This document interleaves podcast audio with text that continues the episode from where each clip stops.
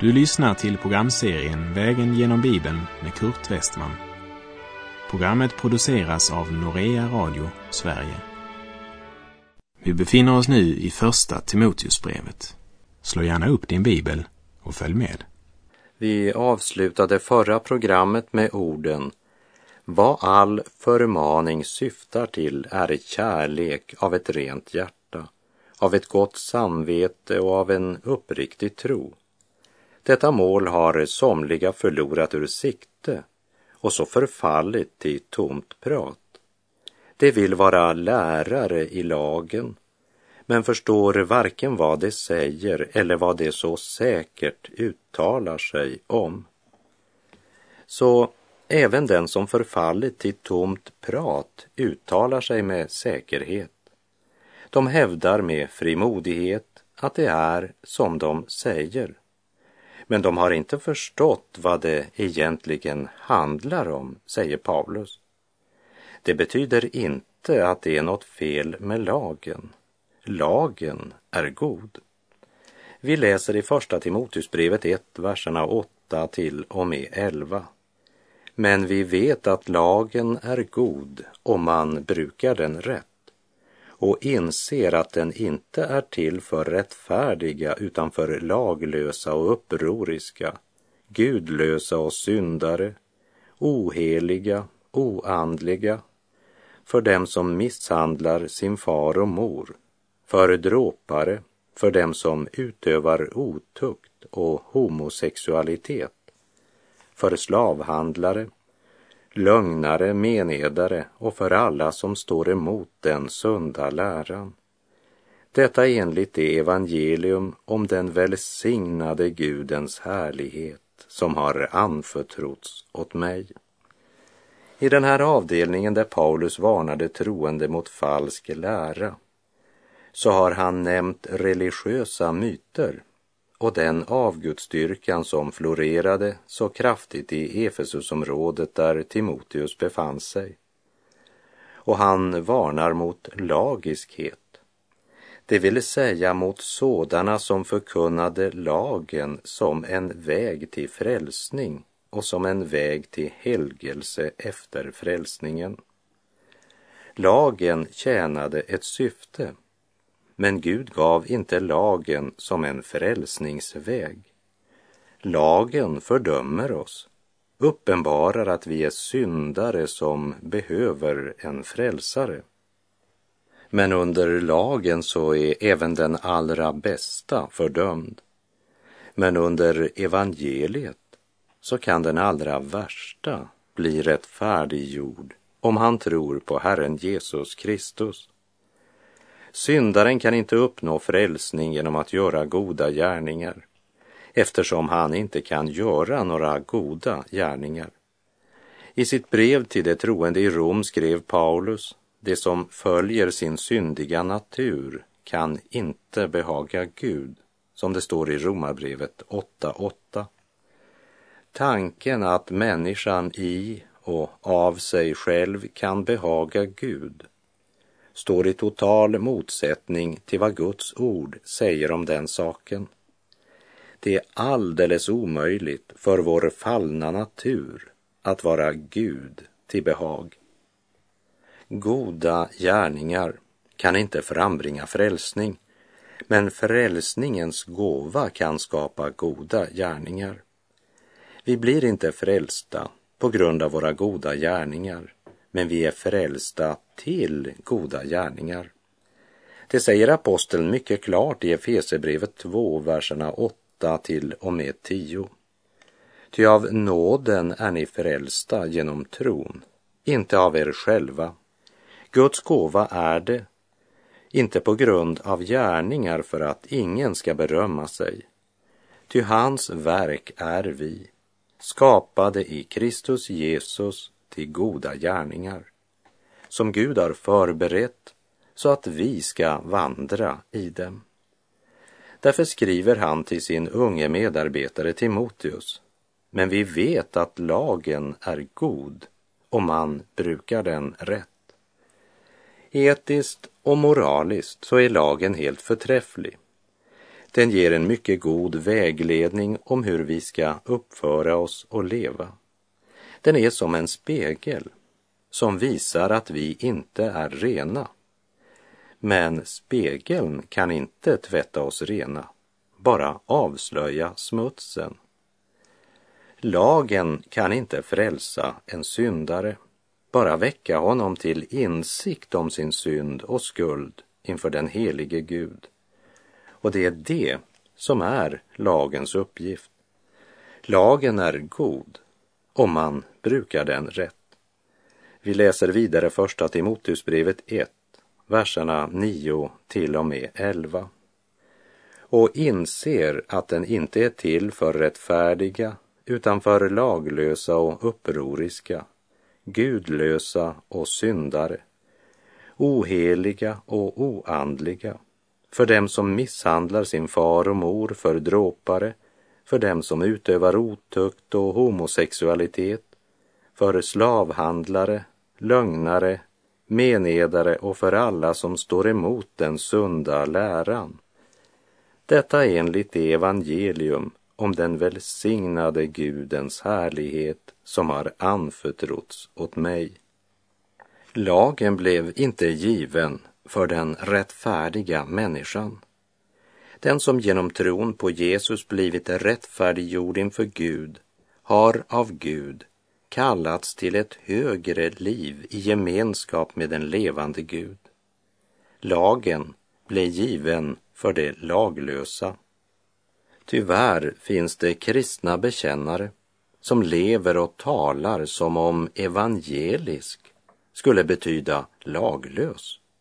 Men då är man inte evangelisk, utan man är evangelastisk. Budet, du ska inte dräpa, det är inte givet till ett Guds barn, för han mördar inte någon, utan räcker hellre ut handen till hjälp. Så budet är givet till den människa som i sitt hjärta är en mördare och som till och med önskar andra människors död. Om det kan vara till deras egen fördel. Lagen är given för att styra den naturliga människan.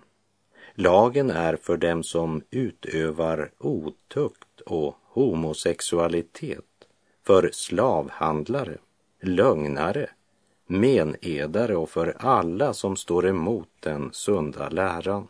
Även om alla bilder och illustrationer haltar så låt mig ändå återge något som Dr. Harry Ironside skrev för många, många år sedan.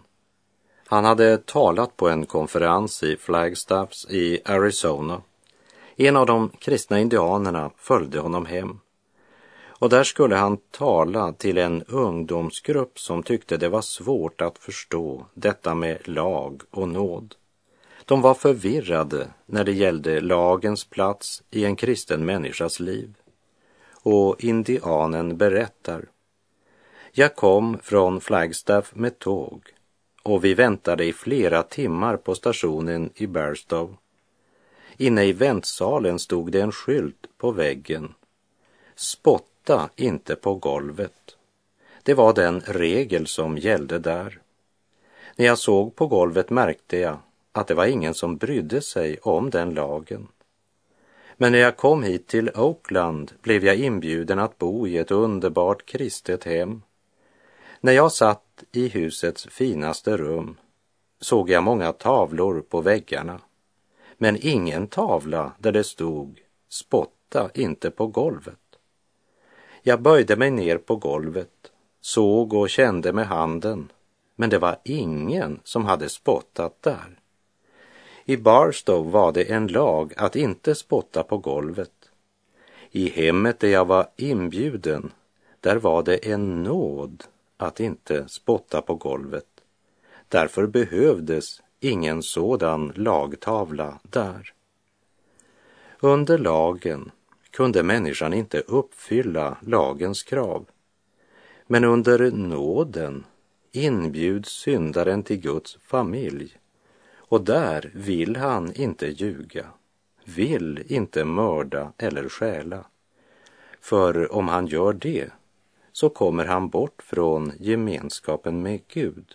Och Paulus tillägger att lagen också är till för alla som står emot den sunda läran. Därmed så har han inkluderat allt som han eventuellt kan ha glömt i sin långa lista. Lagen är inte till för rättfärdiga utan för laglösa.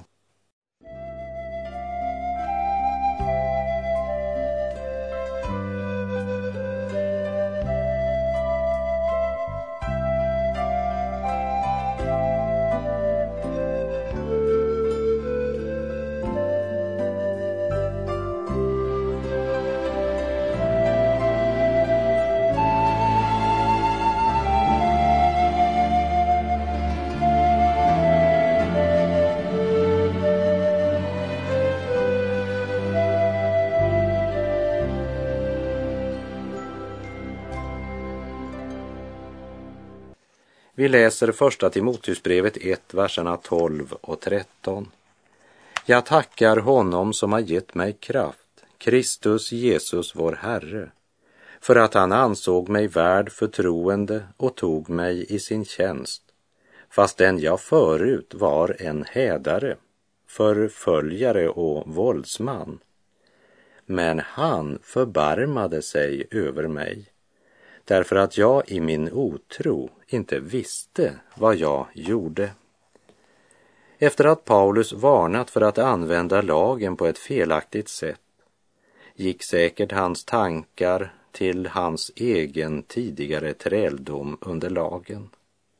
Då han med Bibeln i hand, stor teoretisk kunskap i huvudet och med enorm iver kämpade för Gud mot Jesu vänner. Men så fick han ett personligt möte med Gud. Och det vände upp och ner på alla hans tidigare tankar om vad som var viktigt för Gud. Och då brister tacksägelsen ut som en vårflod. Han säger inte, jag kan ingenting, jag förmår ingenting. Det kunde nog ha verkat både fromt och ödmjukt, men hade i verkligheten bara varit självcentrering. Paulus är mycket väl medveten om sin skröplighet, men han fokuserar inte på den, utan han riktar hela uppmärksamheten mot honom som har gett Paulus kraft. För när Gud kallar någon till tjänst utrustar han också sin tjänare med kraft ifrån höjden till att vara hans vittne. Idag råder det ofta stor missförståelse omkring detta med tjänst i Guds rike. Alla som tror på Jesus står i en helig tjänst och är kallade att först söka Guds rike och hans rättfärdighet framför allt annat. Vi är kallade att låta den helige Ande verka en daglig förnyelse i våra hjärtan. Prioritera Guds ord och bönen så att vi inte fattar lust till världen och kompromissar med synden i våra liv. Vi är kallade att vandra i goda gärningar som Gud har förberett för att vi ska vandra i dem, säger Efesierbrevet 2.10. Det som Paulus ropar ut till den unge Timoteus. Gud har inte bara förlåtit mig alla mina synder, och de var både många, mörka och stora. Men han har kallat mig att ge detta budskap vidare till andra. Jag ska få vara med och rädda syndare från syndens mörker och till Guds underbara ljus. Jag har fått privilegiet att förmedla förlåtelse, glädje, frid och evigt liv. Halleluja, är det inte underbart? Han tog mig i sin tjänst, fastän jag förut var en hädare. Hädare. Paulus använder detta fruktansvärda ord. Hädare, alltså en gudsbespottare. Paulus hade hånat Jesus och hans efterföljare. Ja, han hade hatat Jesus och hans vänner. Kanske hade han varit närvarande vid korsfästelsen och hånat tillsammans med de övriga av de skriftlärda och fariseerna och den stora folkmassan som drogs med i den växande suggestionskraften. Paulus säger att han varit en hädare och förföljare som hade motarbetat församlingen som är Kristi kropp. Men Gud förbarmade sig över mig därför att jag i min otro inte visste vad jag gjorde, säger han. Vi läser första Timoteusbrevet kapitel 1, vers 14. Vår Herres nåd överflödade och med den tron och kärleken i Kristus Jesus. Paulus blev frälst genom Guds nåd och denna nåd förde honom till tro och kärlek i Kristus Jesus. Och vi läser vers 15 och 16.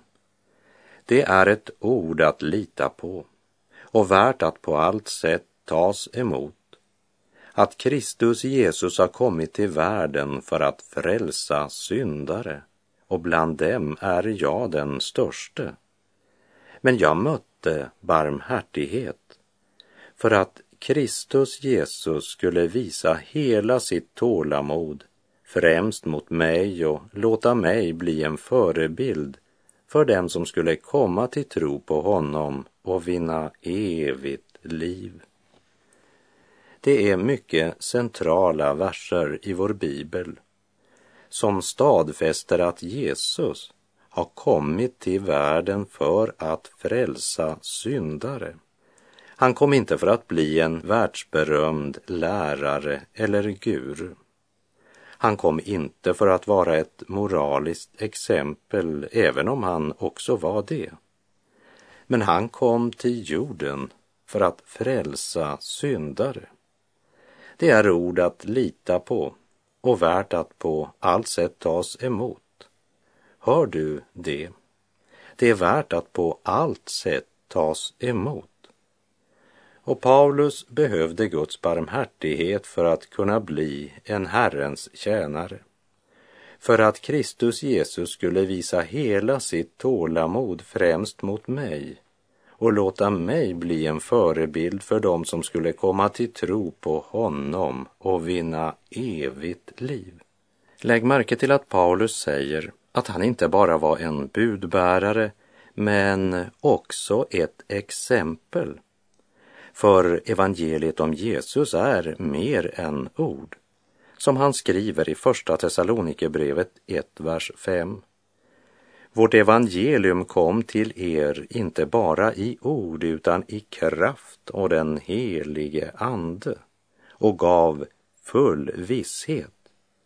Ni vet ju hur vi uppträdde bland er och vad vi gjorde för er. Det är Kristi kraft det är den helige Andes gärning i vardagen som gjort Paulus till ett exempel. Därför tillhör all ära Gud, nu och i all evighet. Och därför utbrister Paulus i vers 17. Evigheternas konung, den oförgänglige, osynlige, ende guden. Honom vare ära och pris i evigheters evighet. Amen.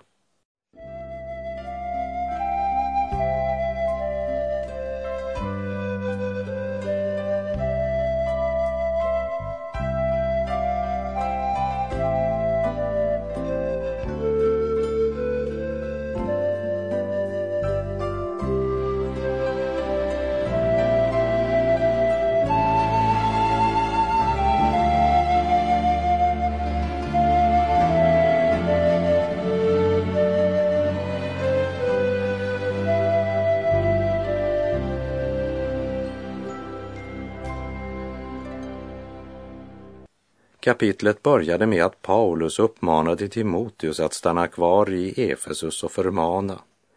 Eftersom somliga förlorat målet ur sikte och förfallit till tomt prat i Guds namn. Istället för att predika Kristus Jesus som har kommit till världen för att frälsa syndare. Och det är det budskapet Paulus uppmanar Timoteus att predika. Vi läser vers 18. Detta uppdrag att förmana anförtror jag åt dig, mitt barn Timoteus, i enlighet med det profetord som en gång uttalades över dig, för att du i kraft av dem ska kämpa den goda kampen. Även om det här brevet till Timoteus är mycket praktiskt och har att göra med den lokala församlingen och Timoteus ansvar där, så uppenbarar brevet den underbara personliga relation som råder mellan Paulus och Timoteus. Det talar om det uppdrag aposteln anförtror åt denne unge medarbetare i hans tjänst för Herren och för församlingen. Han kallar honom mitt barn Timoteus, det vill säga det var Paulus som var hans andliga far. Han hade lett honom till Kristus. Och Timoteus har inte fått sin ansvarsfulla tjänst i Efesus bara därför att han kände Paulus och var mycket omtyckt av honom. Paulus refererar till ett profetiskt budskap. Ett profetord som en gång uttalats över denne unge man. Det vill säga, det var någon eller några i församlingen som genom den helige Andes uppenbarelse hade profeterat om Timoteus att han skulle bli evangelist av Guds nåd, en verklig troskämpe. Det var uppenbart en del äldre i församlingen som föraktade Timoteus därför att han var så ung. Men det gjorde inte Paulus. Paulus trodde på Jesus och på profetisk uppenbarelse. Därför skriver han också senare i Första Timoteusbrevet 4.12. Ingen får förakta dig för att du är ung, utan var ett föredöme för de troende i ord och gärning, i kärlek, trohet och renhet. Gud hade genom profetiskt budskap visat Paulus att Timoteus var en man som Gud både kallat och utrustat. Och ingen ska förakta en Herrens tjänare på grund av ålder. Och vi ska ha klart för oss att Gud hade givit Timoteus en viktig och ansvarsfull plats i den första kristna församlingen. Och det respekterade Paulus samtidigt som han förmanade, undervisade och vägledde honom som en god andlig far. Men Paulus gör inte Timoteus till sin tjänare utan till Guds och församlingens tjänare på Guds villkor. I det profetiska budskapet som församlingen får angående Timoteus så låg det en kraft, säger Paulus. Detta uppdrag att förmana anförtror jag åt dig, mitt barn Timoteus, i enlighet med det profetord som en gång uttalades över dig, för att du i kraft av dem ska kämpa den goda kampen. I kraft av vad? i kraft av det profetord som en gång uttalades över den unge Timoteus. Idag är man väl ofta mera upptagen av examenspapper än av profetord och andens uppenbarelse. Paulus uppmanar Timoteus att kämpa den goda kampen. Ett profetord, en andens uppenbarelse, betyder inte att allt därmed skulle vara enkelt eller problemfritt. Tvärtom, ju klarare ton trumpeten har, desto kraftigare blir motståndet från fienden. Och som kristen hade Timoteus en verklig fiende. Han var involverad i ett andligt krig. Paulus påminner honom om profetorden som uttalats över honom för att han i kraft av dem ska kämpa den goda kampen i tro och med ett rent samvete. Detta har somliga stött ifrån sig och lidit skeppsbrott i tron, säger Paulus i vers 19. Det kristna livet är inte så enkelt som en del människor försöker få oss att tro. Det är lite mer komplicerat än att gå på grön gubbe och stå stilla när det är röd gubbe. Vi har alla vår egen personlighet, våra egna svagheter. Och det är inte alltid lika lätt att skilja på det som är våra egna tankar och det som är Guds vilja i alla saker. Tro och ett rent samvete är nyckelord för alla Guds barn. Detta har somliga stött ifrån sig och lidit skeppsbrott i tron. Vi läser vers 20. Bland dem är Hymneus och Alexander som jag har överlämnat åt Satan för att de ska tuktas så att det inte hädar. Det handlar om män som börjat på trons väg, upplevt Herrens under i sina liv, men som börjat kompromissa med samvetets röst och med vad Guds ord lär. De hade en gång haft sin plats i Kristi församling, men tron och det rena samvetet fick ge vika för kärleken till världen. De har förlorat den saliggörande tron som inte kan förenas med falsk lära och ett orent samvete. Överlämnats åt Satan, ja, det vill säga genom att uteslutas ur församlingen eftersom de inte tillhör den utan tillhör världens rike där Satan är härskaren. Tuktas så att det inte hädar. Denna församlingstukt var inte för att tillfredsställa Paulus besvikelse eller av hämndbegär. Det var i hopp om att kunna väcka dessa avfallna till besinning så att de kunde vända om. Vad bestod hädelsen i? När man bekänner sig till tron på Kristus men inte lever i ljuset utan medvetet går emot samvetets röst när man börjar med tomt prat istället för att undervisa i Guds ord. Ja, när man förvränger Guds ord och lever i synd, då hädar man Gud. Ansvaret för församlingen i Efesus var ingen lätt uppgift. Timoteus kunde aldrig, aldrig klara av det i egen kraft. Därför påminner Paulus honom om det profetord som en gång uttalats över Timoteus genom Andens uppenbarelse.